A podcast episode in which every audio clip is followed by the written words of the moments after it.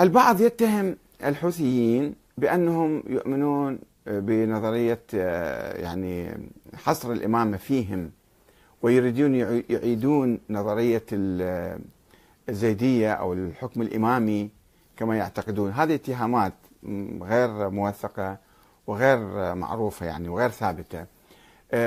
احنا نعرف أنه أنصار الله في اليمن اللي هي الحزب الحاكم يعني الآن في صنعاء اللي يسموهم الحوثيين أيضا، هؤلاء أعلنوا أيضا أن هم يؤمنون بالشورى، يؤمنون بالانتخابات، يؤمنون بالجمهورية، ولا يدعون أي حق لآل البيت أو للحوثي أو لغيره بالإمامة والحكم.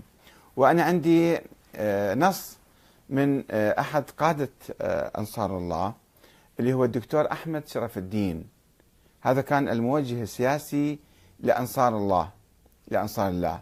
هذا كاتب دراسة قيمة جدا تحت عنوان رؤية أنصار الله حول محاور فريق بناء الدولة. شنو هاي المحاور؟ كتب في ما يلي، وهذا وثيقة جدا مهمة حتى نتعرف على فكر أنصار الله، هل هم يؤمنون بالديمقراطية والجمهورية والانتخابات لعامة الشعب اليمني أم لا يعملون من أجل سيطرتهم هم كعائلة على السلطة.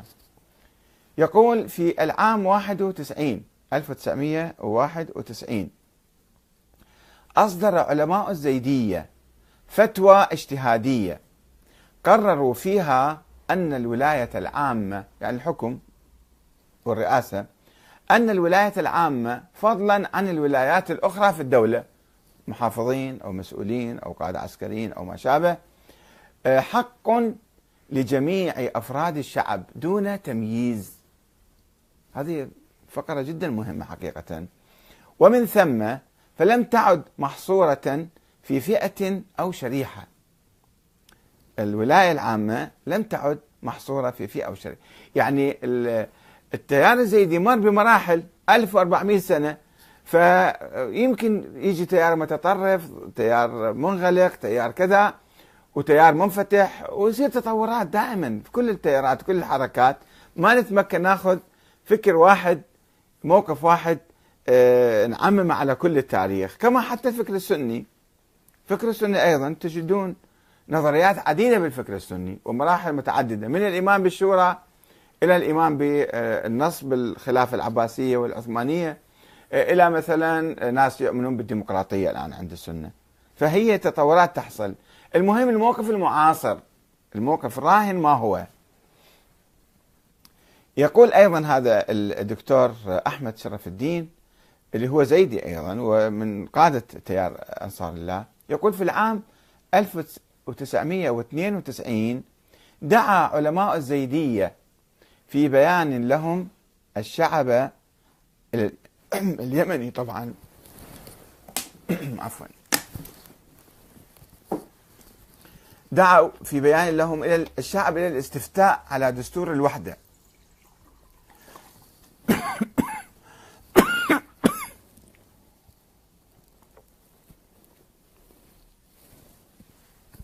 معذرة.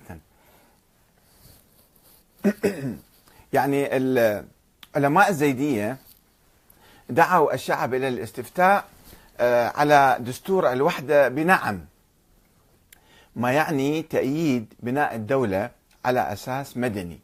هذا الدستور الراهن على أساس مدني وفقا لمضامين الدستور المستفتى عليه، ونحن ما نزال على ذلك الموقف حتى الآن.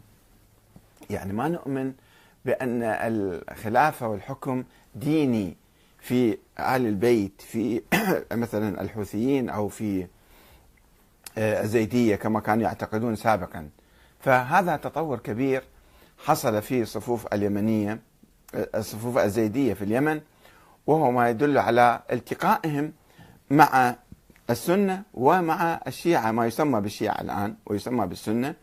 أن جميع المسلمين الآن الزيدية والإباضية والسنة والشيعة يؤمنون بالجمهورية والديمقراطية ومساواة الناس وحق الولاية العامة لجميع الناس من دون تمييز، وهذا شيء مهم جدا وتطور عظيم. هسه يمكن يبقى بعض الناس أو بعض المشايخ أو بعض الكذا كما في كل الحركات والطوائف قد يؤمنون بمثلا نظريات معينة